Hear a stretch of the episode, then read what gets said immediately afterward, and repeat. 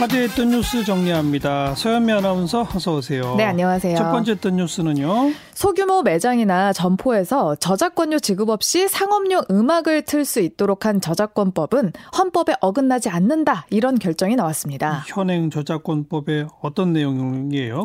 어, 저작권법 20 9조 2항인데요. 음. 이 조항은 청중이나 관중에게 반대급부를 받지 않을 경우 산업용 상업용 음반이나 영상물 저작물을 저작권자의 허락 없이 공연하거나 재생할 수 있도록 규정을 하고 있습니다. 네. 다만 단서 조항 등을 통해서 대규모 점포와 단란주점 또 유흥주점 등 일부 매장은 마음대로 저작물 틀지 못하게 정해놨었는데요.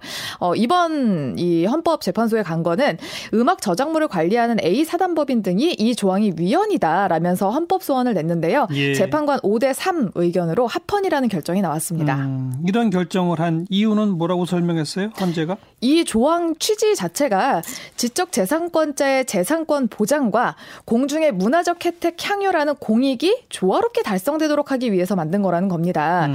어, 또한 이 조항으로 상업용 음반이 널리 알려져서 판매량이 증가하는 등 저작 재산권자 등이 간접적인 이익을 얻을 가능성도 있다 이렇게 밝혔습니다. 네, 쉽게 말하면 말하면 대규모 시설 같은 데서는 좀 문제가 있지만 예. 소규모 매장, 소규모 점포는 괜찮다. 네. 그거는 합헌이다 이 말이잖아요. 그렇습니다. 누리꾼들 반응이 어때요?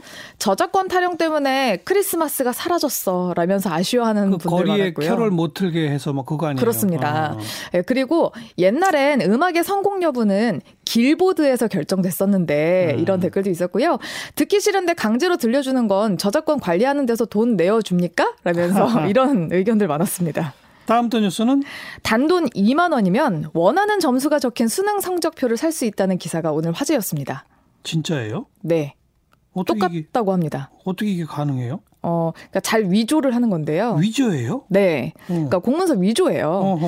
어, 불법입니다. 이거 주의하셔야 될 게 적발되면 판매자, 구매자 할 거 없이 모두 형사처벌 대상입니다. 어. 그럼에도 불구하고 실제 성적표와 완전히 똑같은 모습의 이 성적표를 매년 가짜 수능 성적표가 반복해서 유통이 되고 있다고 합니다. 가짜 수능 성적표를 누군가 위조해서 만들어서 판매합니다. 2만 원 받고 판다 이거예요? 네.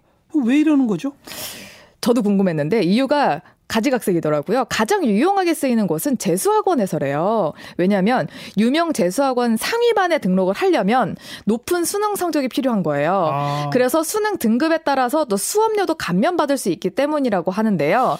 이외에도 부모님에게 망친 실제 수능 성적표 대신에 다소 아쉬운 성적표를 보여드려서 재수를 하겠다라고 설득을 하려고 허허. 내지는 소셜미디어에 과시하려고 이런 이유들이 있다고 하더라고요. 아니 그냥 이게 재미로 넘길 일이 아닌데요. 그러니까요. 재수학원에 등록하고 수업료 감면까지 쓴다? 이거 정말 사기 행위예요. 그렇죠. 근데 적발이 되기도 한답니다. 게다가 부모님 자기 성적표를 가짜로 해서 재수의 허락을 받는다?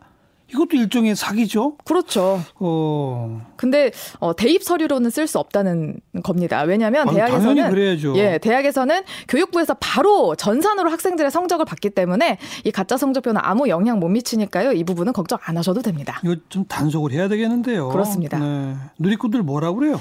과외 선생들이 자기 성적표라고 또 제자 성적표라고 들고 다니면서 과외비 올리기도 합니다. 어, 이런 것도 문제네요. 예, 그리고 어. 아 어렸을 적에 부모님 몰래 성적표 등수 고쳤던 시절이 생각나네요. 라는 댓글이 있었고요. 음. 여기도 작아, 저기도 작아, 짜가가 판친다. 이렇게 노래 부르신 분도 이렇게 있었고요. 성적표도 사고 표창장도 위조하고 대단한 나라입니다. 라면서 눈살 찌푸려진다는 댓글들 굉장히 많았습니다. 자, 마지막 단 뉴스는.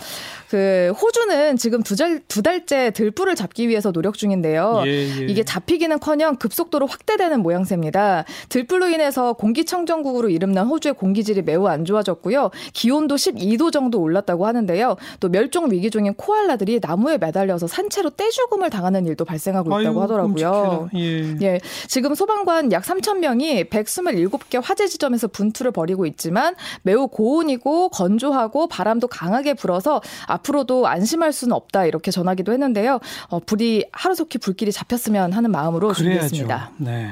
호주는 산이 별로 없잖아요. 예. 그래서 예. 산불 소리는 들어봤는데 들불 그래서 전 뭐지 했더니 아 호주는 그럴 수 있겠다. 네. 수고하셨어요. 네 고맙습니다. 서현미 아나운서였어요.